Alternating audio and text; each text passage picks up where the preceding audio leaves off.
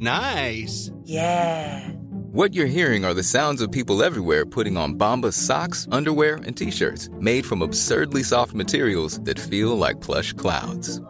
Yeah, that plush.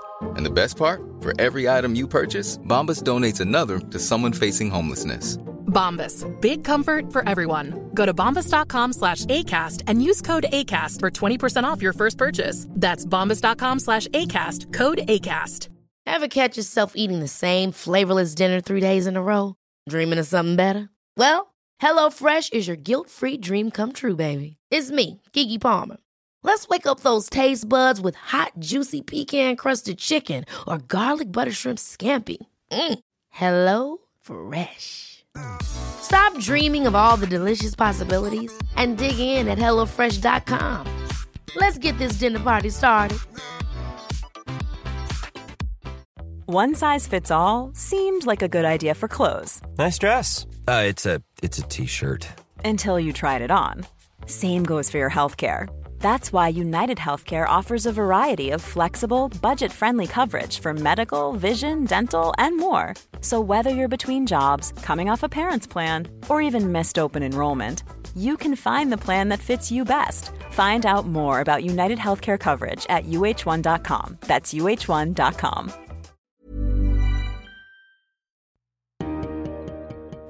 Välkommen till podden Lev ditt drömliv med mig, Jon Andreas, Gentleman's coach, livssyftecoach, peppare, motivatör, inspiratör. Och med mig, Erik Olsson, hälso- och äventyrscoach vid Two Strong Arms, upptäck din urkraft. Poddens syfte är att motivera och inspirera dig till att våga ta de avgörande stegen för att uppnå just ditt drömliv. Vi lyfter livsfrågor, optimal hälsa och äkta rörelseglädje. Vi spelar in vår podcast på kontorshotellet Entreprenörsgatan i centrala Göteborg. Då var vi här igen då, Erik, på podden Lev ditt drömliv. Vi är här på Entreprenörsgatan Coworking Space. Igen! För det är vi, igen. Och vi sitter ju här i centrala Göteborg och vi har ännu ett nytt riktigt spännande avsnitt.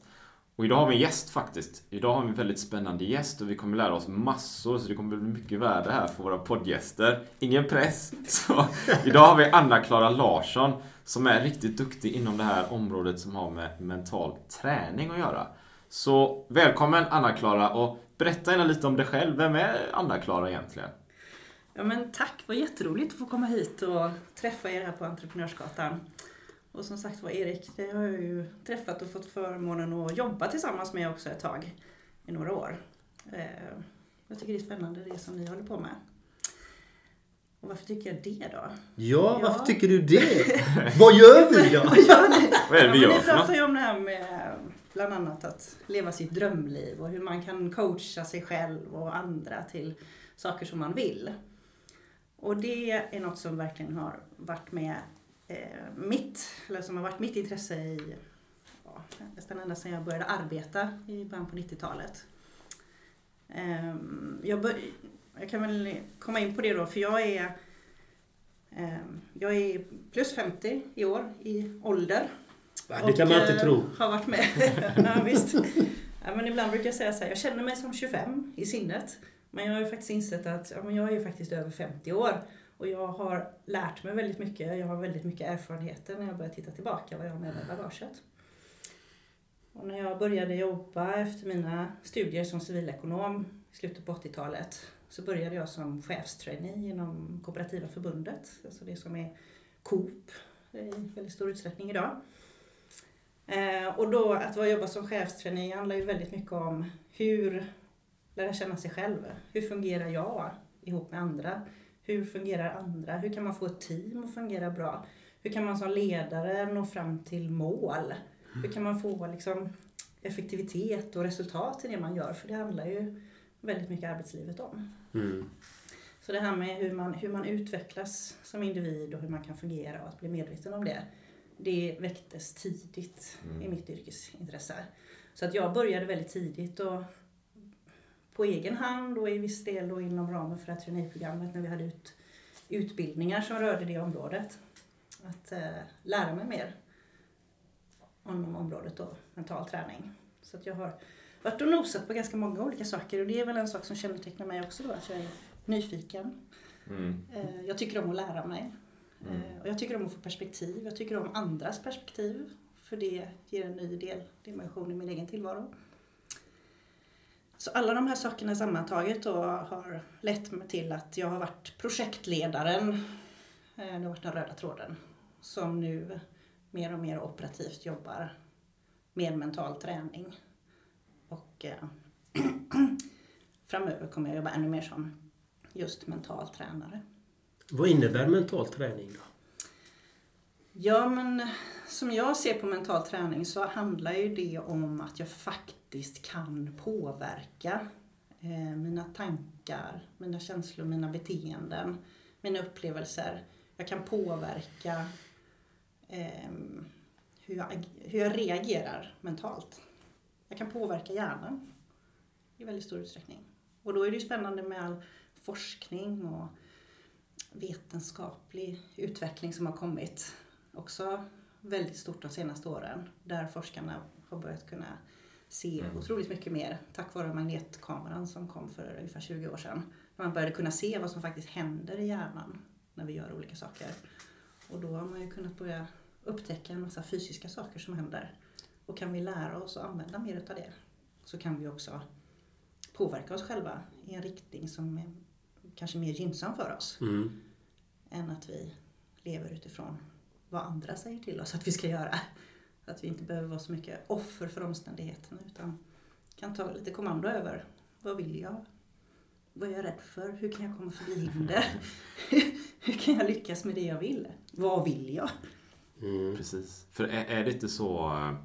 För jag har ju läst Hjärnstark också, och jag jobbar ju mycket med att sätta mål och liknande. Och tänker vissa tankar så främjar ju vissa, vad kallar man, signalsubstanser, neuroner kopplas ihop liksom. Så det finns det vi tänker får en fysisk motsvarighet, kan man säga. Det är liksom inte bara tankar som svävar runt i något tomt intet, utan det manifesteras i någonting. Men kan du inte berätta lite om det? Har du koll på hur det fungerar? Eller liksom hur man skapar nya, jag vet inte, nervbanor liksom? Eller hur funkar det egentligen? Ja, jag ska koppla ihop det till att just, som jag nämnde innan, så, eller jag står precis mitt i en fas där jag håller på att ändra ganska mycket i min egen arbetsstruktur. Eller väldigt mycket faktiskt. Jag har gått från att jobba och vara entreprenör och byggt upp en ganska stor verksamhet under de senaste 6 åren. Till att nu då jobba mera i min egen verksamhet. Och då har jag faktiskt valt att kalla min egen verksamhet för Prima Synapser. Och en synaps är ju en koppling mellan nervceller. Och ju fler kopplingar mellan nervcellerna vi kan skapa i våra hjärnor, desto bättre funktion kan vi få på våra hjärnor. Och genom att göra vissa saker återkommande så kopplar vi ihop fler synapser, och det blir ibland, brukar man prata om att man har nästan som ett vägnät om man ska förenkla det lite, som ett vägnät i huvudet. Och när man inte har gjort någonting så finns det ju ingen väg där. Men börjar man trampa upp den så blir det ju en liten stige som sedan växer upp till en lite större väg och som kanske så småningom blir en motorväg i huvudet. Och det vi gör ofta, där finns det ju en massa motorvägar där kopplingarna springer snabbt igenom. Men det vi då inte gör, där finns inte de här. Så att genom att börja göra sånt som är bättre för en själv, så kan man skapa då fler synapser. Och synapserna kan man skapa på flera olika sätt. Precis. Ja, man kan prata mycket om också. Ja, och det är ju väldigt intressant just det med synapser. Liksom att det är ju faktiskt, som du säger, vetenskapligt bevisat att man kan bilda nya synapser. Och det finns ju många rön och många tester som är gjort på det liksom. Och jag har ju själv lyssnat på en del som är av Joe Dispenza. Känner du till honom? Joe Dispenza? Nej, det var inte. Det var fint. Kul. Ja. Joe Dispenza, han blandar ju vetenskap och meditation. Och just framhäver just detta att man kan bilda nya synapser. Och för x antal år sedan så kände jag att jag blev lycklig. Att jag var så lycklig man kunde vara. Upplevde jag liksom. Jag gick på mina rosa moln och var jättelycklig. Och bara, men det har visat sig under åren att jag blivit lyckligare. Hur kan man då bli lyckligare när man tror att man var så lycklig man var innan? Mm. Och så såg jag just Joe Dispenza när jag var på en utbildning inom livscoaching då liksom. Och hade de en föreläsning med honom där jag bara... Och då gick han igenom hjärnan hur man bildar nya synapser och bara... Herregud, det är det jag har gjort. Bildat nya sån och tagit bort. Då när man bildar nya så knoppas det ju av samtidigt de här andra som du inte använder. Nej, så då bildar du ju den här motorvägen. Så jag knoppade av de här destruktiva, deprimerande, ångestframkallande synapserna som jag hade innan. Så jag tycker det är så intressant det du pratar om just om det. Mm. Vad har du för verktyg då för att bilda nya sådana här nervbanor? Ja, men det är ju det som blir så roligt, att det finns ju faktiskt rätt så mycket olika saker man kan göra. Det vi inom väldigt många känner det till är ju verktygen som används av psykologer och terapeuter och som är verkligen väl underbyggda och som har använts länge inom psykologisk behandling och för att hjälpa människor tillbaka från svårigheter. Och där finns det ju många olika verktyg. Och många av de verktygen har ju också använts länge inom elitprestation, elitidrott och annan elitprestation. Och det som är kul tycker jag är att när man börjar titta på det så ser man att men det finns rätt mycket olika saker man kan göra. Men några av de viktigaste verktygen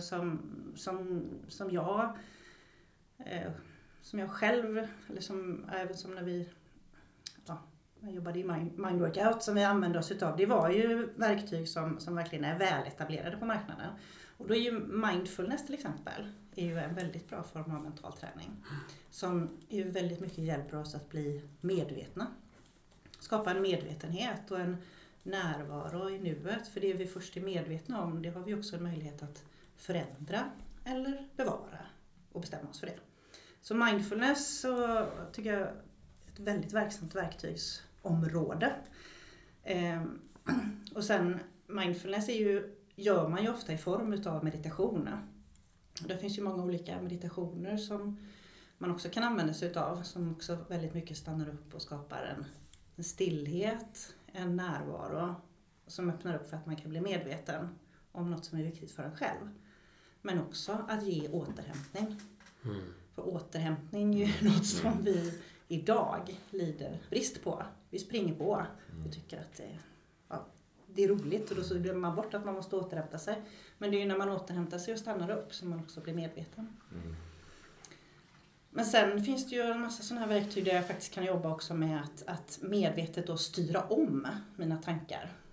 Man jobbar med visualiseringsövningar till exempel. Att kunna tänka i nya banor. Man ser sig själv göra saker bara i tanken.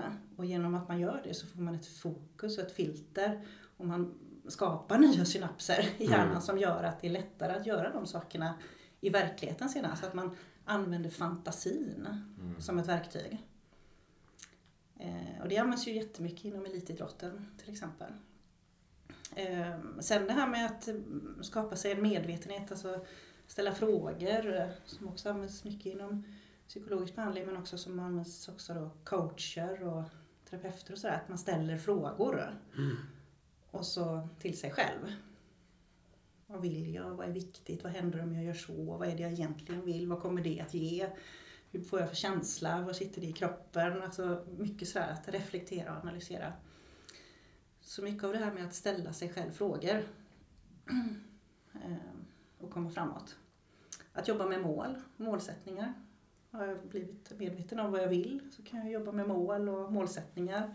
Och det jag fokuserar på och sätter in i tanken, i huvudet. Det blir ju också som att sätta på ett par nya glasögon som hjälper hjärnan åt det hållet. Mm. Så den typen av verktyg. Sen jobbar jag också med en väldigt spännande träningsform som också är helt och hållet till för att skapa nya synapser i hjärnan. Och den heter Life Kinetik. Det är ett rörelseträning.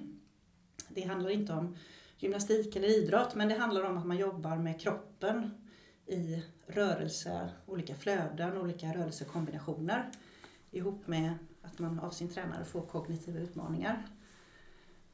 Och så jobbar man väldigt mycket med sitt synfält. Så Life Kinetik-träning är en praktisk träning som ofta också leder till att man skrattar väldigt mycket när man gör det. Så det är fruktansvärt roligt. Kommer från Tyskland, elitidrottsvärlden i Tyskland. Och är utvecklat av en man som heter Horst Lütz. Och just Tyskland är det väldigt stort. Där är det till och med så att vissa försäkringsbolag ger sänkt premie till personer som tränar Life Kinetik. Därför att det minskar stresspåslag, det får den att sova bättre, det hjälper den att fatta bättre, kloka beslut. Det har visat sig ha väldigt många fördelar. Och varför fattar man bättre beslut då när man skrattar och är lycklig? För det är egentligen det som det gör, alltså, så att man skrattar. Att man skrattar och är lycklig, det är egentligen en effekt av den här träningen. Ja. Den här handlar mer om att du gör olika saker som skapar kopplingar genom att du rör kroppen på olika sätt. Är kopplat till att du får använda ditt närminne, ditt arbetsminne väldigt mycket i de här övningarna. Så skapar du nya synapser och nya kopplingar mellan nervcellerna. Och det gör att du ökar kapaciteten på hjärnan och då blir du bättre på att fatta beslut till exempel. Spännande. Jag kommer ihåg det, för jag var ju hos er också för lyssna där. Vi har ju träffats sen innan då, jag kommer ihåg. Första gången så var det inom ett sånt här lunch-in heter det där i Göteborg då. Det finns ju andra delar av landet med, utomlands till och med nu för tiden, fast kanske inte nu för tiden för nu är det corona, men ändå nu för tiden. Men jag har sett att det sker på nätet va? Ja, ja precis. Där träffades ju jag då och Anna-Klara 2017 någonting. Jag brukar säga att det var för ett halvår sedan, men det var det inte, men tiden går ju så fort va. Och jag har ju jobbat med er innan då som instruktör. Jag kommer ihåg att jag var i Mind Workout, absolut. Och jag kommer ihåg att jag var på kontoret på en julfest. Och där var det så här Life Kinetik. Heter det Life Kinetik eller Life Kinetik? Life Kinetik. Kinetik betyder ju läran om rörelse. Okej. Så kinesiologi är ju en annan sån. Alltså kinetik. Ja. Life Kinetik heter den träningsformen. Det kommer jag ihåg. Och så var vi där och så hade vi såna här, vi hade olika bollar. Och så var man par, 2-2 sådär. Och så skulle man liksom kasta det till varandra. Och jonglera också tror jag var det va? Ja, det finns lite övningar där man kastar bollarna på olika sätt. Ja. Lite jongleringskänsla, men man ska kasta på olika sätt. Till exempel hålla bollarna parallellt i luften medan man korsar händerna när man fångar dem. Ja. Och då går ju nästan alltid bollarna först i kors. Och så måste man tänka, men just det, bollarna skulle ju gå parallellt medan det var händerna som skulle korsa sig när jag fångar. Respektive tvärtom. Till exempel. Så att man gör sådana saker som ser enkelt ut, men det är ju roligt va? Och sen kanske det alltid är så, men att i början så har man ju inte koll då generellt så här. Och sen bara efter kanske en halvtimme eller någonting så är det lite bättre. Så man märker ju ganska snart att det har ju skett någonting va? Så det är ju, men det kanske är lite som att, jag vet inte, om man äter middag, man har gaffeln i höger hand och kniven i vänster, man byter sådär, det är samma sak. Precis. Eller går en annan väg till jobbet kanske, en annan grej liksom, så då måste hjärnan anpassa sig. Precis, hjärnan måste anpassa sig för den gör någonting som den inte är van vid att göra. Ja. Så. Kan det, en spontan fråga då, kan det, för jag tänker om hjärnan behöver göra något annorlunda så behöver den ju på något sätt förbruka energi, tänker jag. Så det är ju, det är som att lära sig köra bil så här. Det är en massa nya grejer så man kanske blir trött då. Eller absolut. I början, det tar också. Så är det ju definitivt. Hjärnan och nervsystemet utgör ju bara ungefär 2% av vår kropps, inte vikt utan liksom kroppshyddan. Ja. Men det tar 20% av vår energiförbrukning och av vår syreförbrukning. Så det går ju åt väldigt mycket både syre men också glukos då, energi, för att få hjärnan att fungera. Och då är ju den där främre delen, den nyaste delen av hjärnan, den främre hjärnbarken, som man ibland pratar om som prefrontal cortex, vad heter fint. Den är ju den delen som vi använder för att kunna planera och prioritera, umgås, fungera väl med andra, att allt som är det här. Man kan prata om det som att det är hjärnans egen vd. Och den kräver jättemycket energi. Den kräver mycket mer energi än resten av hjärnan. Och det gör vi ju hela tiden. Väldigt många av oss idag har ju sådana arbeten där man tänker ut saker. Man ska vara på, man ska vara, kolla upp mejl och så kommer det några sms och så har man något viktigt beslut man ska ta ställning till och så ska man tänka ut någonting viktigt, för det är ju mycket tankearbete idag. Man kan tycka att man sitter still, kanske ofta då vid ett dator och så, men det går ju åt jättemycket energi för hjärnan. Det är det som också gör att det här med återhämtning och att stanna upp och ge oss själva återhämtning, inte så att nu vilar jag på lördag, utan flera gånger om dagen. För att hjärnan ska fungera bra. Ja, eller för jag, vi har ju ett specialavsnitt här för, eller har haft då när podden släppt, med jul och nyår, där vi pratar mycket om återhämtning och vila och vi är ju coacher båda två. Vi kan ju det här, kan man ju säga, inom situationstecken eller citattecken. Man kan alltid bli bättre. Vad det blir. Liksom. Ja, men precis, det är så spännande. Ja. Det finns ju hela tiden nya saker att lära sig. Och det händer ju saker som gör att vi lära sig. Ja, jag tänker bara att, som jag har ju koll på det här med vila och återhämtning, men jag kan ju ändå bli jättetrött. För jag sitter ju vid en dator och tar beslut så här hela dagarna. Det är inte så att jag tränar också, men det är inte så att jag har så här, det fysiska arbetet och trött rent fysiskt, fysiologiskt. Utan det är ju någon annan slags trötthet som kommer över den. Det måste ju vara väldigt vanligt. När man blir trött så blir man ju inte så bra heller då på att utföra sådana här exekutiva handlingar. Alltså. Men det vdn i hjärnan är ju... Vdn i hjärnan, du var pigg och glad då. Ja, alert. Ja. Ja. Nej, men jag brukar ju coacha mycket i trötthet också. Att identifiera vad är orsaken till tröttheten. Nummer 1, liksom, är det din fysiska förmåga? Är det kroppen som är trött? Är det den som behöver återhämtning eller är det det mentala? Eller är det att du inte har lyssnat på dig själv här innerst inne? Att du inte följer ditt hjärta? Så att oftast där är det viktigt att titta på vad upplever jag då, för det är så jag jobbar själv och med mina klienter, att titta på vilken del är det som behöver återhämtning. Och faktiskt, men kroppen är trött, jag behöver lägga mig ner och vila. Nödvändigtvis inte sova, men kanske bara lägga sig ner och vila. Eller är det hjärnan som behöver återkoppla? Jag måste stänga av alla digitala verktyg. Prata inte med så många människor, utan stänga av och vara för dig själv liksom. Mindfulness till exempel. Och då kom på ett annat verktyg när du frågade om mentala verktyg förut. Ett verktyg som jag tycker är, man tänker inte på att det är ett mentalt verktyg, men jag vill se det som ett mentalt verktyg, och det är ju att använda andningen på ett smart sätt.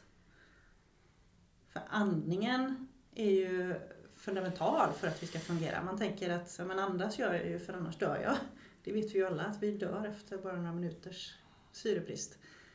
Men hur vi andas kan verkligen påverka hur jag får ut syret hela vägen ut, alla alveoler i lungorna dit det ska, och hur jag syresätter hjärnan och hur jag kan andas på utan att andas ut för mycket koldioxid till exempel, för koldioxiden behövs för att få verkligen ut syret i kroppen. Det är det som hjälper syret att komma ut i blodet och släppas ut från blodet och sådär. Och andas vi då till exempel väldigt mycket, överandas ut genom munnen och sådär, då får andas vi ut för mycket koldioxid, som gör att vi får en försämrad syreupptagning. Framförallt då i vila. Men där kan du ju säkert med ännu mer om, Erik, som jobbar med så mycket fysisk träning och så. För då blir ju andningen, då får man ju tänka ännu mer kring andningen och hur man ska använda den för att det orka. Ju, ja, absolut. Där du som cyklar liksom 100 mil och sådär. Ja, jo, så är det ju. Och ofta när jag tränar försöker jag komma ihåg att andas genom näsan i första hand. För mer lugn och djupare andning. Så. Och framförallt kanske när jag sover har jag ju perioder när jag tejpar för munnen. Men det gör jag jämt. Det gör du jämt, eller? Faktiskt. Alltså, det är himla bra. Första gången jag hörde om det tänkte jag så här, det där är knäppt. Det kan man inte göra. Det verkar ju helt fånigt. Varför ska jag tejpa munnen? Sen när jag började med det så insåg jag att jag sover ju otroligt mycket bättre. Upplever du, för jag gör det ibland, perioder, sover bättre. Sen tänker jag, men jag har vant mig så här. Jag behöver sitta till tejpen. Och tänk, men nu är jag vant mig att vara stängd mun. Men jag misstänker att när man sover så kanske man öppnar den i alla fall. Men du slappnar ju av i musklerna. Så det är ju ganska, särskilt om man ligger på rygg eller sådär, så är det ganska det blir nog att man kanske att man släpper det. Tejpa munnen. Ja, vad är det snackar om? Du tejpar munnen. Inte sådär, sådär silvertejp och sådär huvudet. Det är inget konstigt. I Mind Workout, i det mentala gymmet, så startade vi ett samarbete med en kille som heter Anders Olsson, som är Sveriges expert på andning. Han bestämde sig för drygt 10 år sedan att jag ska lära mig allt som finns och lära mig om andning. Av lite olika skäl. Och han är jätteduktig och det är väldigt intressant att lyssna på honom. Men han är en av de som har inspirerat mig till att just använda tejpa munnen då. Och han har bland annat sprungit någon halvmaraton. Och då gjorde han det, manifesterade genom att tejpa med silvertejp. För att faktiskt visa att det gick och hur kroppen reagerar på det. Intressant. Men jag menar, när vi tejpar munnen på nätterna, Erik, när du och jag antar att man använder så lite bit hudtejp som sitter lite lätt på. Man kan sätta det bara från näsan och neråt om man inte vill sätta över hela munnen. Jag brukar ta sån här sporttejp. Det är rätt schysst faktiskt. Det funkar sporttejp. Bra. Ja, men så här man köper på Sportex. Eller, den vita. Alltså, ja, den vita så. Den är lite flexibel. Okej, jag vill lämna det också. Ja. För jag gjorde någon sån här bild och så la jag upp det på Facebook och så här.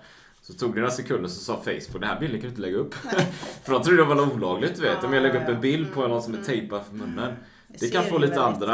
Ja, det ser jättekonstigt ut. Det ser knepigt ut liksom. Och jag har fått många kommentarer och funderingar och frågor på det. Så det är jättestort. Så. Men jag har en bekant som jag känner som har problem med andningen och har sådana sömnapnéer. Alltså att man slutar andas.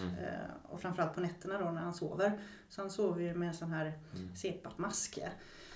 Så vi började prata om det här för ett tag sedan. Och jag sa, gav honom lite info och en bok och sådär. Så titta på detta liksom. Jag vet att du kan mycket om andning. För han har haft det här problemet i många, många år. Och så började han titta och så han sa, men jag ska nog prova det här. Så han började tejpa och så Anders Olsson då är medveten andning. Han har en liten manik som kallas för relaxator som man sätter i munnen och tränar med att andas för att få också bättre motstånd i andningen. Så den här mannen då som jag känner, han började med detta och bara efter ett par veckor så kom han en dag och sa så här, du, det är helt fantastiskt. Jag har haft flera nätter där jag bara haft någon enstaka apné. Och snart kanske jag vågar prova att sova utan den här masken. Och då känner man ju så här, fantastiskt om flera års problem kan hjälpa till bara genom att han faktiskt får lite bättre ordning på andningen. Och då är andningen jättebra ur mental träningssynvinkel för det här med att hjälpa mig att stanna upp, bli medvetet närvarande, fokusera på andningen, fokusera på hur jag andas, få ner lugnet i kroppen. Det kan bli jättebra återhämtning. Men också ett jättebra sätt att grunda sig själv. Ja, för att kunna göra någonting annat. Jättetacksam att du tog upp andningen. För jag tycker det är jätteintressant med andningen själv. Jag kör ju Wim Hof, om du känner till honom. Jag har kört den och hålla andan. Och då lärde du mig nu att man är bra med koldioxiden i kroppen för blodet. För att äta upp syreupptagningen. Så det är därför man gör det.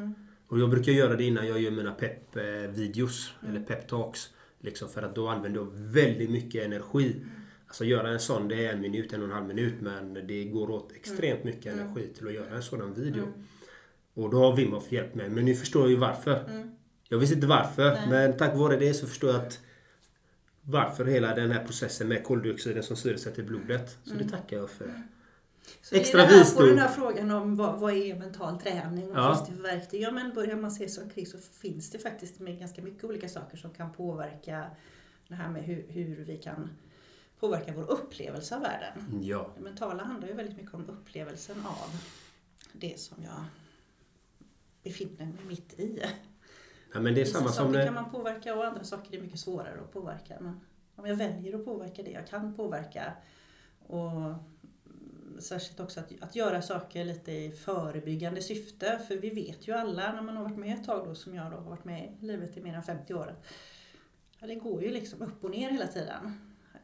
Och det kommer saker som man inte ber om. Men som man behöver hantera. Som är jobbiga. Och då den här både känslan av att veta att det finns saker jag kan påverka. Även när det är svårt för att hantera utmaningar. Men också att jag kan bygga upp mitt grundnivån. Så att det kanske håller lite längre innan det händer saker. Och att jag skapar en medvetenhet som också gör att jag kan kalibrera snabbare när det händer grejer i livet. Finns det en koppling mellan mental träning och personlig utveckling? Jag tycker ju definitivt det. Svårt att utvecklas personligt och ja. Också utvecklas mentalt. Mm. Ja, precis. Så studera, lära sig saker, coacher, mentorskap och liknande kan vara en form av mental träning. Så många som jobbar med personlig utveckling, de går på mentala gym, skulle man kunna hävda. Det finns ju inte så många mentala gym än så länge då. Det är ju det vi vill skapa, eller det är ju det Mind Workout jobbar med, att skapa mentala gym.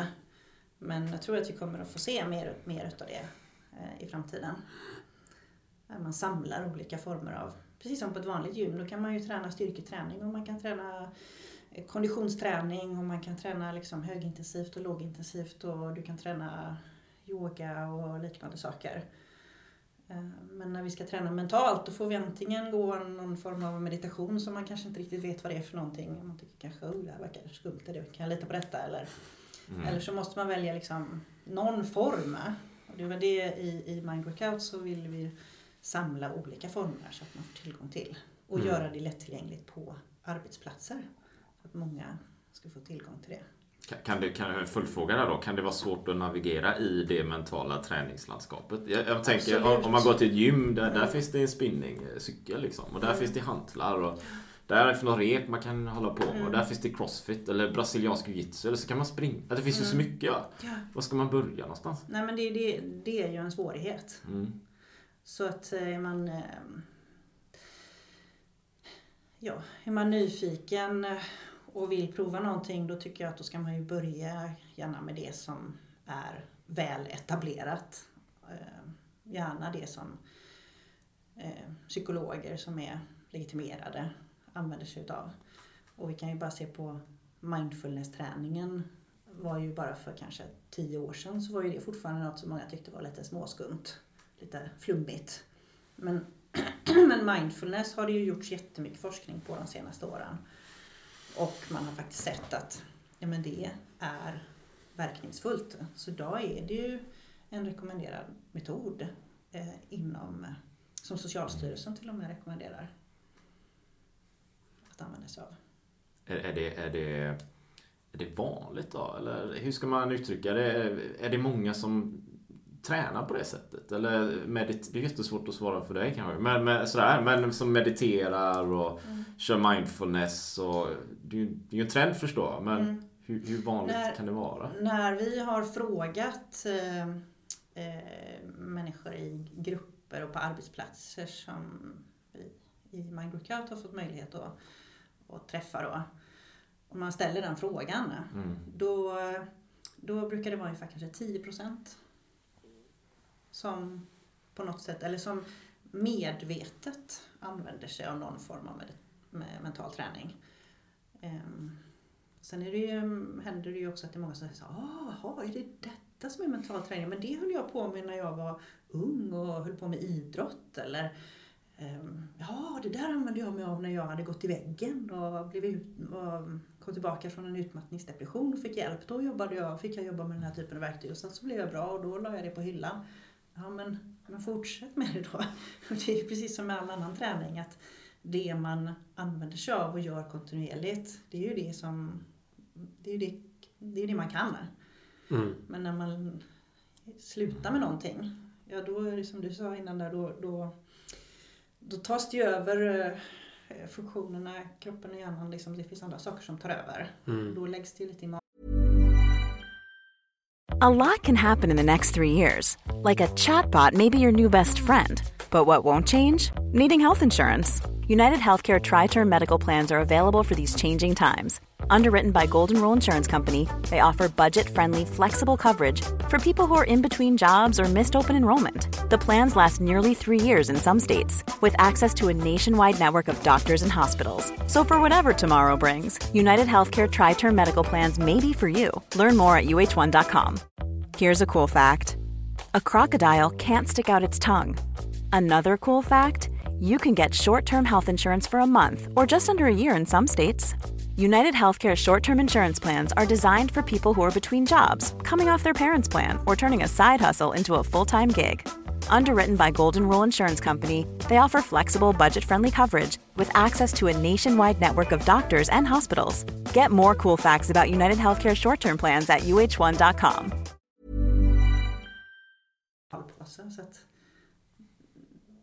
7-7 tycker är mental träning är ju inte att en gång ha blivit medveten om vad är det jag vill, utan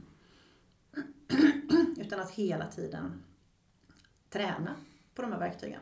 För det jag tränar på kontinuerligt, det får jag ju också en bra kondition i, en mental kondition.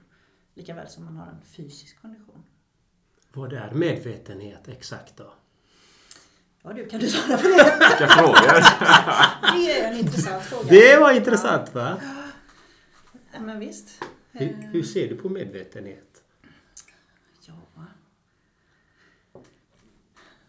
Det sägs ju att väldigt mycket av det som sker i oss och runt omkring oss ligger utanför vår medvetenhet. Det vi klarar av att observera och det hjärnan klarar av att registrera och göra en tolkning av som vi liksom hör eller ser eller kan ta till oss. Så att jag tänker att medvetenhet lite också är lite så här filosofisk fråga. Det är det. Ja. Men jag tycker väldigt mycket i det vardagliga, i vardagen, så tycker jag att medvetenhet är ju det som jag kan sätta ett ord på eller benämna på något sätt eller kunna berätta om för någon annan hur det är i en viss situation. Eller att göra mig uppmärksam på det som sker precis här och nu. Här och nu är medvetenhet då? Ja, men här och nu pågår ju hela tiden. Ja. Men jag behöver inte nödvändigtvis vara medveten om vad som pågår här och nu. Precis. Men att jag kan sätta ord på det som pågår. Att jag kanske kan berätta för någon annan till exempel.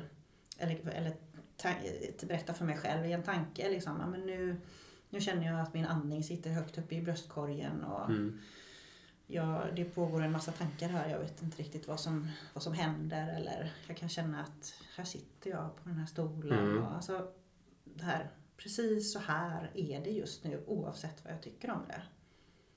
Så att man kan sätta ord och tankar på det som om man skulle beskriva det för sig själv eller för någon annan. Då är man ju rätt så medveten. Precis. Så egentligen, om vi säger bara hypotetiskt sett, jag gillar ju sådana här frågor, jag tycker det är jätteroligt. Du promenerar och du går och du är uppe i din hjärna bara. Ja. Du ser inte vad som sker i omvärlden, utan du är där och lyssnar på din musik eller bara lyssnar på tankarna. Du hör inte musiken, men musiken är där. Dina tankar bara spelar upp scenario. Och du har promenerat från A till B. Men du vet inte. Du vet att du promenerat till A till B. Men du har inte varit medveten om själva färden fram dit. Nej. Kanske att jag har varit medveten då om någonting som har pågått i min tanke. Ja. Men jag har ju missat en massa andra som har skett under tiden. Och det är ju väldigt intressant. Jag vet inte varför jag kom in på det, men jag tycker så att det är så intressant. Ja, men absolut, det är en viktig fråga. Och det här med att kunna liksom reflektera kring det. Ja. Och att reflektera kring det själv också. Vad innebär det för mig att vara medveten? När man börjar och reflektera och prata med andra, det är ju då det här jag nämnde innan, att jag tycker själv om att ha perspektiv på tillvaron och att prata med andra och lyssna på vad andra kan och ha för erfarenheter och allt sånt där. Det gör ju att det ger nya dimensioner till. Jaha, är det så man kan se på det? Vänta, nu lades det en pusselbit till här. Eller nu blev det lite klarare. Eller nu förstår jag. Och det kan ju innebära detta för mig. Och sådär. Nej, och det är det jag tycker är så fint när du berättat många verktyg. För att det ena verktyg kan lägga en pusselbit till det, med det andra verktyg. Och det tredje verktyget. Så att till slut kan man få en helhet. Att det blir mer optimerat. Och det är det jag tycker är en fin tanke utav är faktiskt att ha flera verktyg. Vill du bara flika in? Ja, men det känns viktigt det här att det är väl för min del ett grundsynsätt för mig personligen att jag kan ju inte veta allting som finns. Nej. Ungefär som jag sa, jag var jätteskeptisk när jag hörde talas om det här med andningsträningen först. Jag tänkte det verkar ju jättekonstigt. Och sen när man börjar dyka in i det och får se vad det faktiskt finns för kunskap och vad forskningen säger och vad liksom, hur det faktiskt fungerar rent fysiskt i kroppen och så här. Jaha, är det så det är? Men herregud, varför har ingen berättat det här för mig tidigare? Så att när man sitter liksom för fast i, ja men detta tror jag på, detta kan jag och bara detta. Ja men då, det kan ju vara skönt och tryggt och så. Fungerar jätteväl. Och var jättebra för vissa personer att inte ha för mycket nya input. Men det är ju nya perspektiv och nya kunskaper och så som också gör att det blir ännu lättare att fungera i livet. Livet har vi ju, jag vet inte, det kan man också prata om. Ja. Vad har vi för mening med livet? Precis, för jag tänker där med så här att nu har ju vi provat andas med tejp och sova med muntejp då. Mm. Vilket jag ska börja med igen, tänker jag. Men när man hittar något sånt så börjar man ju nästan fundera på varför gör inte alla det? Liksom? Mm. För det är ju en sån enkel grej. Mm. Det är ju som jag berättade tidigare i podden också. Jag springer i shorts oavsett säsong. Och då börjar jag ju fundera varför gör inte alla det egentligen? För det är så mycket enklare. Jag behöver inte krångla massa kläder eller tvätta eller svettas. Mm. Och du upplever ju naturen på ett helt annat sätt. Du är ju närmare naturen på något sätt, va? Så det är ju så man skapar ju en ny verklighet. Den har ju varit hela tiden, men man har ju inte sett den. Och då tänker jag det här med mental träning och det hänger ihop där. Och en annan reflektion är, jag kommer ihåg när jag gick med Charlie Söderberg haft som var vår första poddgäst där. Jag gick ju deras utbildning. Och en av de första grejerna de sa på sina föreläsningar var ju, det är svårt att tänka en ny tanke själv. Mm. Du kan ju inte sitta själv någonstans och tänka, det är helt omöjligt. Alla tankar du har tänkt har du på något sätt konstruerat själv. Det går ju inte. Du behöver ju bolla det med någon. Det kan vara en kompis eller vän eller coach eller vad som helst för att få in ny input, för att få perspektiv. Som du berättade, Anna-Klara. Så lite reflektioner bara. Lite hur det hänger ihop så, som jag tänker. Jag har en jätterolig fråga, tycker jag. Okay. Vad är det för rolig fråga? Höra. Ja. Hur ser du på intuition? Intuition. Ja. Alltså personligen även där då. Du ställer ju frågan, hur ser du på intention? Så jag tycker om när det finns någon slags vetenskapliga belägg bakom saker och ting. Och just när det gäller intention så kan jag inte liksom plocka fram någonting sån kunskap i minnet. Så när jag bara just så tänker på vad är intention för mig, då är det ju väldigt mycket antingen en magkänsla. Där jag själv är ganska mycket så att jag går mycket på magkänsla. Men så har du intention eller intuition? Intuition, ja precis. Och det är magkänsla. Ja, intuition, oftast. Magkänsla, precis. Intention kommer vi till senare. Precis, vi gör det. Men intuitionen då, magkänsla, och då så tänker jag att det handlar ju mycket om det här med att vara lite uppmärksamma också. Att ta in många intryck och kanske inte alltid heller det som är helt uppenbart eller medvetet. Så kopplat till liksom vad som är medvetenhet och inte. Så kan ju intuition många gånger också säga mig någonting av det som faktiskt påverkar mig men som jag inte är medveten om. Men någonstans så finns det liksom något, kanske något minne eller någonting som gör att en känsla, någon reaktion eller någonting som händer. Min intuition, min magkänsla får mig att reagera på ett visst sätt och jag förstår inte riktigt varför. Den är ju värd att... Jag tycker att intuitionen är den är värd att vara uppmärksam på. För jag tänker också att det handlar mycket om att kalibrera småsaker. Ja, jag tycker personligen att den är jätteviktig. Att lyssna på den och varför den kommer. Varför får man den känslan? Vad beror den på? För ibland, som jag upplevt själv och bland klienterna då, liksom är att vi är ju med om mycket saker.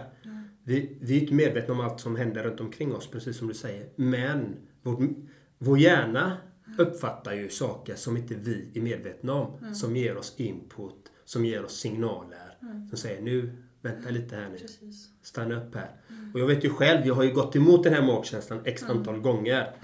Och det är oftast, de flesta gånger så har det inte slutat väl. Jag har fått en tuff upplevelse kan jag säga, som varit smärtsam. Men den är också en lärdom i den. Att lyssna mer på intuitionen så att säga. Och vi har ju någonting att lära, för att vi har ju också, det kommer nästa fråga, tar vi. Hur ser du på det undermedvetna? Ja, men jag tycker det är samma sak där då, att min världsbild har öppnat upp för mig att jag tror att det finns en väldigt massa saker runt omkring oss som vi inte är medvetna om. Och jag tycker bara när man liksom tittar tillbaka 100 år i tiden på det som vi idag tar för självklart kring energier och hur man liksom kan förflytta saker i etern och massa sådana där saker, så var det liksom utopi, det var ingen som kunde förstå det. Så det är klart att det finns ju en massa saker, jag tror att det finns en massa saker runt omkring oss som vi inte är medvetna om, men som påverkar oss. Och då blir det liksom det undermedvetna, det som är under det som vi är medvetna om. Mm. Tänker jag. Det är väl intressant. Och vad det är då, det är ju jättespännande.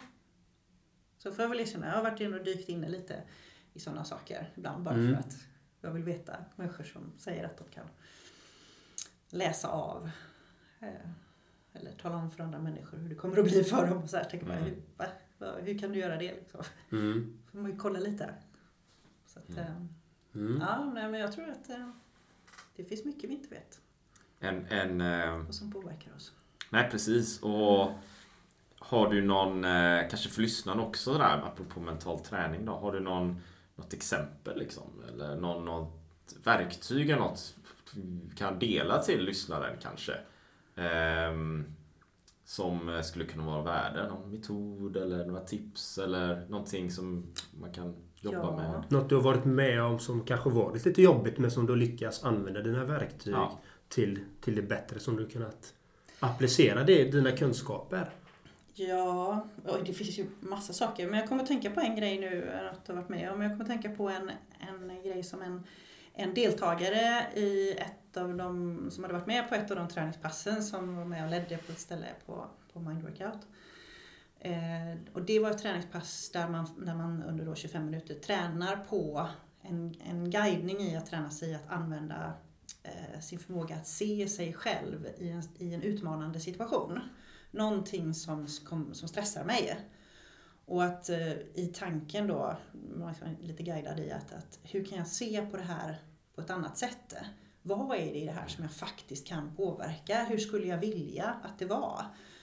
Och om jag ser en situation som jag är lite nervös för eller lite orolig för, och så tänker jag mig in i, om jag blundar och ser nästan som att jag spelar upp en film för mitt inre. Hur jag skulle vilja att det var i den där situationen. Hur jag ser ut, vad jag gör, hur det känns i kroppen, vad jag hör omkring mig, vad jag säger själv. Några sådana detaljer. Och så går man igenom den här situationen så som man vill att den ska vara i övningen. Och sen kliver man ur den. Och då hade vi ett sånt pass då. Och då var det en person som gången efter när vi träffades igen kom tillbaka och sa då att jag måste bara berätta den där övningen vi gjorde förra gången. Jag var lite nervös för en uppgift jag skulle göra på jobbet. Jag skulle, om det var något anförande någon skulle hålla eller någon presentation. Så hon berättade. Så jag gjorde den här övningen flera gånger som vi gjorde. Och så tänkte jag mig att när jag kom till jobbet, att jag tänkte att när jag gick ut från jobbet, hur skulle jag känna när jag gick därifrån efter att jag hade gjort den här uppgiften som oroade mig. Så jag såg mig själv bara gå ut genom dörren hela tiden med en god känsla och bara känna så här, yes, det gick så bra och det kändes fint och jag gjorde precis det här som jag tänkte. Och den där dagen när jag kom och skulle faktiskt göra den här uppgiften, när jag kom fram till entrén på kontoret, då valde jag att ställa mig fysiskt och titta som om jag gick därifrån. Och så stod jag där fysiskt och tänkte att nu känns det så här gott och nu kommer jag snart vara här. Och sen vände jag mig om och gick in genom dörren, gick och gjorde det här anförandet och det gick jättebra. Det tyckte jag var en sån liten guldkornsberättelse av den här personen. När hon faktiskt hade valt att använda verktyget att se sig själv. Lyckas med någonting som hon var orolig för. Och hur hon så medvetet gjorde det. Mm.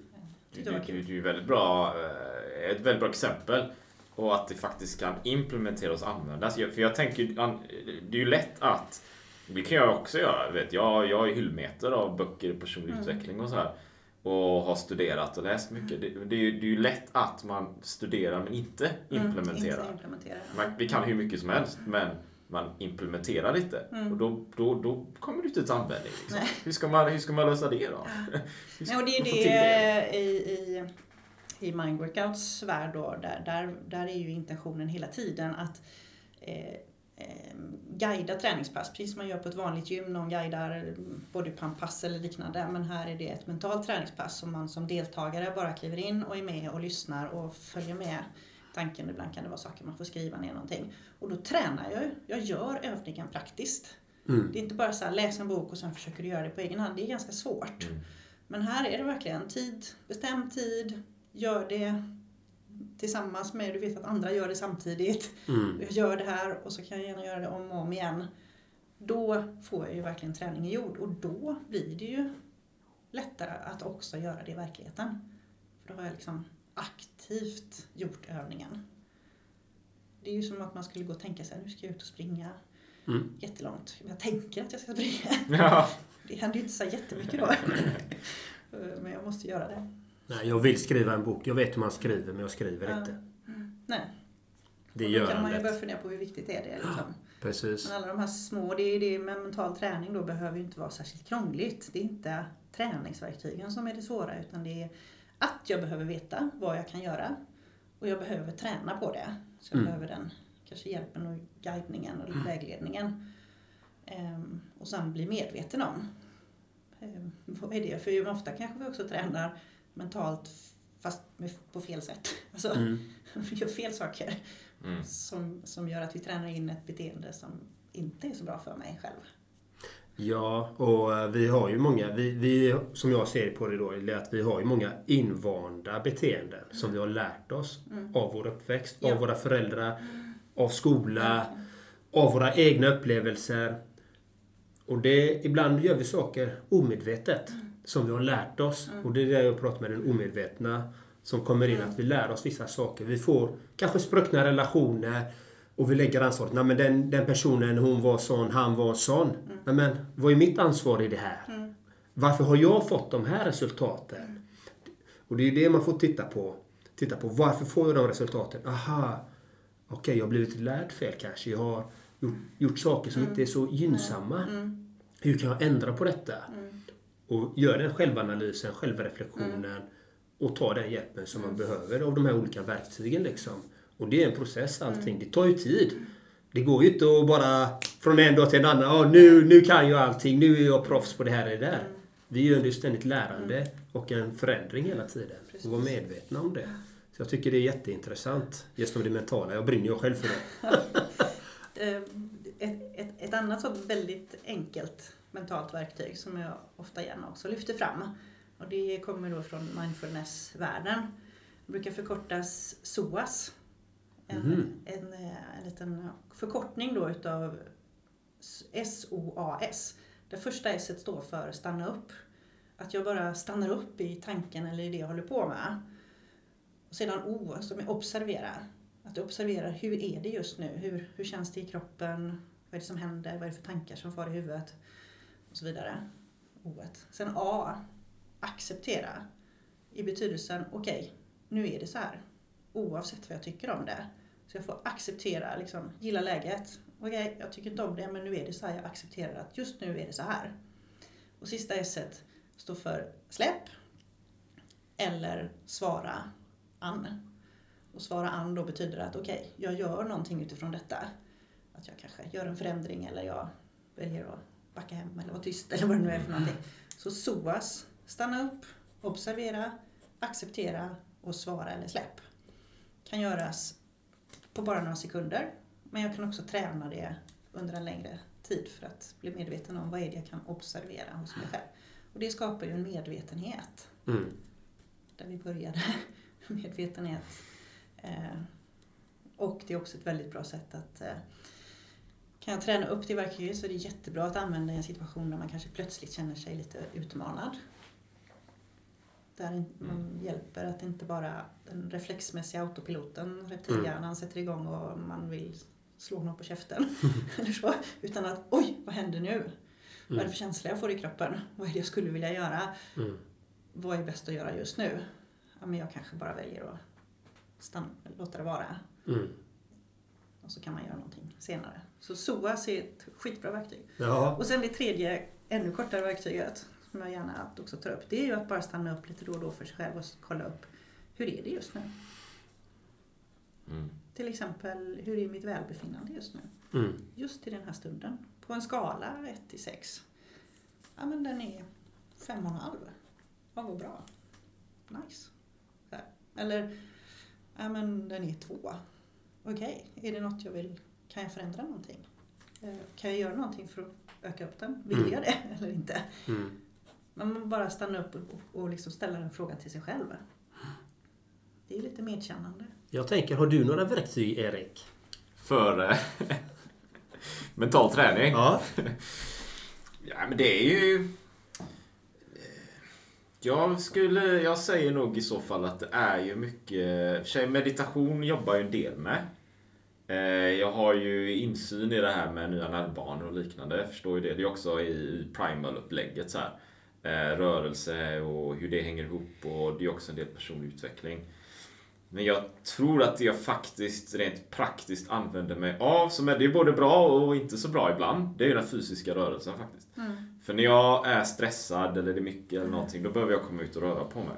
Det är promenader eller löpning eller cykling, men det är någon träning, eller jag vet inte ens kalla det träning, va? Det är rörelse. Mm. Jag vill ut i skogen och så här, och det är bra. Grejen är bara, om jag har låg energi och den är lägre än det som behövs för att liksom ta ovanför tröskeln och komma ut, då är det lite tuffare för mig faktiskt. För jag har inte lika lätt för det här att meditera. Jag behöver komma ut liksom. Mm. Så det, rörelsen är mitt primära verktyg. Mm. Och har jag inte det, då måste jag hitta på något annat. Kanske kallbad då liksom. Wim Hof, kallbad, köldexponering. Det gillar jag skarpt. Mm. Så det är väl mina... Sen har jag sagt fler, men det är mina favoriter i verktygslådan. Mm. Vad är det för verktyg, Jon Andreas?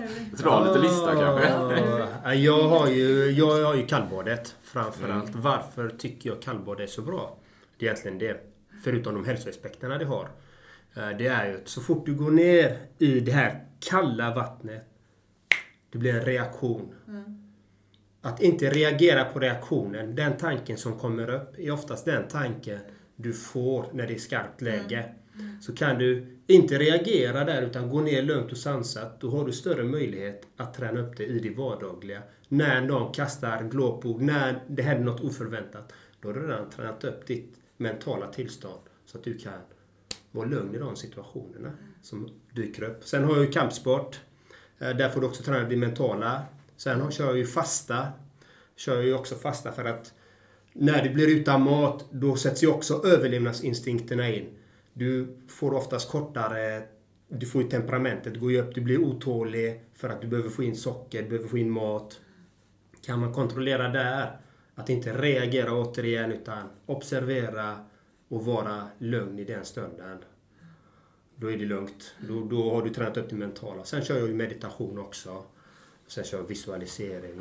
Jag kör mycket. Jag kör även i ljud, med ljud och både utan ljud. Sen har jag mina skogspromenader som jag förespråkar väldigt mycket. Att komma ut och bara slappna av. Och det kan de flesta göra. Bara komma ut på en liten promenad. Mm.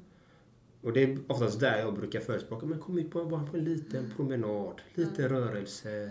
Stanna upp. Mm. Det är det som jag brukar träna mitt mentala tillstånd på. Förutom allt annat man läser då. Men det blir ju oftast bara en intellektuell kunskap. Det är ju den praktiska kunskapen som sätter effekter på mig då. Mm. Ja, jag har faktiskt en reflektion där. Vi har pratat om det. Men det är värt att belysa det lite då. För man kan ju vara mentalt trött eller fysiskt trött. Eller båda eller inget då givetvis. Mm. Men ibland kan det vara, jag är mentalt trött. Ja, låg energi, jag orkar inte liksom. Ja, okej. Men du är inte fysiskt trött. Så du skulle ju faktiskt kunna ta dig ut och röra på dig. För då får du energi in i det mentala. Mm. Så de har ju växelverkan här som hänger ihop. Så tänk på det och observera det då. Acceptera, svara an eller släpp det. Mm. Vad ska du göra här? För det kan ju vara så att du går ut på en promenad. Det är lösningen liksom. Yep. Och den jag verkligen så, gå ut och röra sig. Både röra sig och gå ut i naturen. Och där är det ju också jättehäftigt hur man kan se hur naturen påverkar vårt mentala tillstånd. Både hur vi kan använda den för att hjälpa oss. Men att det faktiskt sker saker rent automatiskt. Med mönstren som finns liksom i naturen och allt sånt där. Och då, det finns ju det här, det är ju något som man pratar en hel del om. Kommer mycket nu forskning kring begreppet förundran. Det här liksom, wow, oh. Ja, men det är ju det hela tiden. Det kan man ju få jättemycket sådana upplevelser i naturen. Och det här att det finns forskare då som menar att men det där är kanske en naturlig effekt. När vi förundras så blir det ett automatiskt litet stopp. Det hjälper oss till den här väldigt, väldigt snabba återhämtningen, korta återhämtningen. Att kolla vilken fin solnedgång till exempel. Mm. Om man liksom stannar upp. Hela kroppen, sinnet stannar upp. Det finns en hel del forskning kring det där nu då. Där man faktiskt tittar på att men det kanske är så att det har ingen annan effekt. Det har inget annat värde för oss än att det faktiskt ska hjälpa oss att koppla om. Mm. Stanna upp för att kunna liksom, tillåta oss att ta ett nytt beslut. Och det kan man ju få jättemycket av i naturen. Eller? Nej, jag håller med. Och jag brukar tänka så här, se det stora i det lilla. Mm. För det är ju så vackert. Mm. Att vi ens sitter här idag är ju bara en gåva. Mm. Vårt liv är en gåva. Och... Verkligen. Man får ta hand om sitt liv. Och det tycker jag också är den här. Bli medveten om. Ja. Jag har ett liv. Hur kan jag påverka mitt liv så att det blir så som jag vill ha det? Och hur kan jag anpassa efter saker och ting som händer genom livet. Genom åren. Så. I alla fall mitt. Ni pratar ju om det här med drömlivet. Och går fram till, för min egen del så är ett drömliv. Det handlar väldigt mycket om att jag vill leva tills jag är typ minst 92 år. Och känna att jag är pigg och stark och glad. Och fortfarande nyfiken på att lära mig saker. Och att kunna bidra till andras hållbarhet. Ja. Det är liksom... Du delar med dig av ditt mål också. Att bli 92 år. Ja. Vet du vad mitt mål är då? Nej. Det blir över 120. 120, ja. Hoppas att du får vara 120 år och må bra i kroppen och sinnet. Då skulle jag också vilja bli det. Men än så länge, jag vet inte om man hinner det på de här åren som finns. Nej, men det är ju jätteintressant. Ja. För det är inte många jag hör som har mål med ålder. Ja. Jag hörde första gången jag hörde, det var ju... Vad heter han? Alexander Perlors, han ville bli, jag vet inte om det var 130-140 år. Och då hade jag ju haft att jag ville bli 120 eller 100, lite över 100. Och vara vital och vara god vigör och så här. Och så hörde jag honom, men hur kan du tänka att du vill bli 130-140 år? Mm. Finns det ens någon som har blivit så gammal? Nej, den äldsta livslevande som man vet om har blivit 122 år. Dagens livslevande är 117 år, äldsta person. Mm. Och jag gjorde faktiskt en peppvideo till en som var 101 år för några veckor sedan. Yeah. Så det går ju fullt möjligt om man inte råkar ut för någon sjukdom eller olycka och så här. Och det gäller ju lite... Men om man kan jobba längs vägen, göra det man kan i stunden och det man är medveten om i stunden. Att kunna påverka för att kanske i större utsträckning skapa den möjligheten att man kan bli gammal. Ja. Och då tänker i alla fall jag att jag vill gärna vara gammal och välfungerande. Ser ingen självändamål i att vara gammal men att liksom inte ha något liv. Nej, precis. Jag har också ett åldersmål. Ja. Har du det? Ja, jag tror jag lerat i podden. Ja, faktiskt. Men det, när jag är 90 så ska jag kunna springa maraton. Ja, det är häftigt. Liksom, i god vigör som vi är överens om här. Mm. Sen får man se gammal man blir då. Men man ska kunna göra det liksom. Och precis som du berättar, Anna-Klara, att leva bra, hälsosamt, vara god vigör, vital, klar hjärnan långt upp i åldern tills man trillar av pinn då. Men inte bli den här, nu börjar jag bli, jag vet inte, 30, 40 eller vad som helst, 50. Man börjar liksom bli lite långsamt allt trögare så här tills man trillar av pinn. Det är ju inte dit vi ska liksom, utan vi ska ha den vitaliteten hela livet då. Håller med. Så, sista frågan. Ska vi ta sista frågan? Vi tar sista frågan, gör vi. Lever du ditt drömliv? Ja, men just precis nu så känner jag faktiskt att jag gör det. Vad fint. Fantastiskt.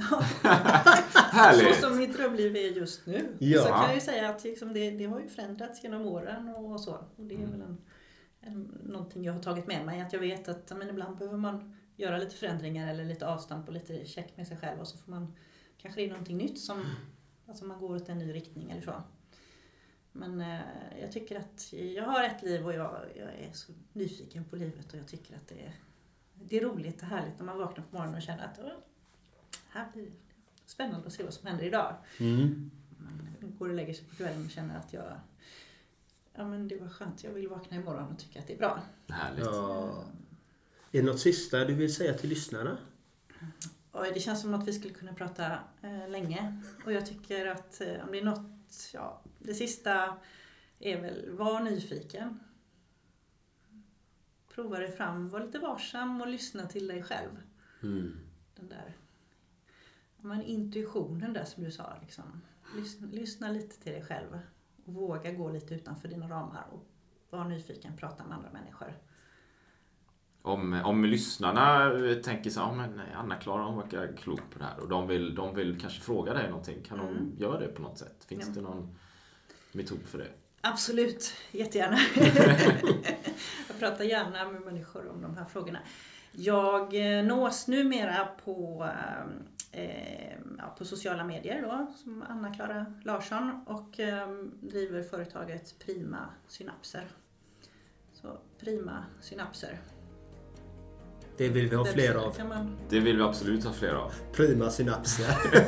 vill vi bara ha det liksom. Ja. Ja, men visst vill man. Ja.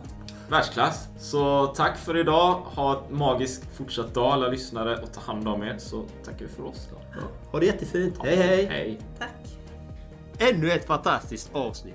Tack till dig för att du lyssnat på vår podcast. Det vore magiskt om du vill lämna en positiv recension på podden vid exempelvis Apple Podcast eller en plattform som du har valt. Så att fler kommer kunna upptäcka podden och det värde vi bidrar med, så att vi kan hjälpa fler att uppnå sina drömliv. Tack från oss. Ha en magisk dag!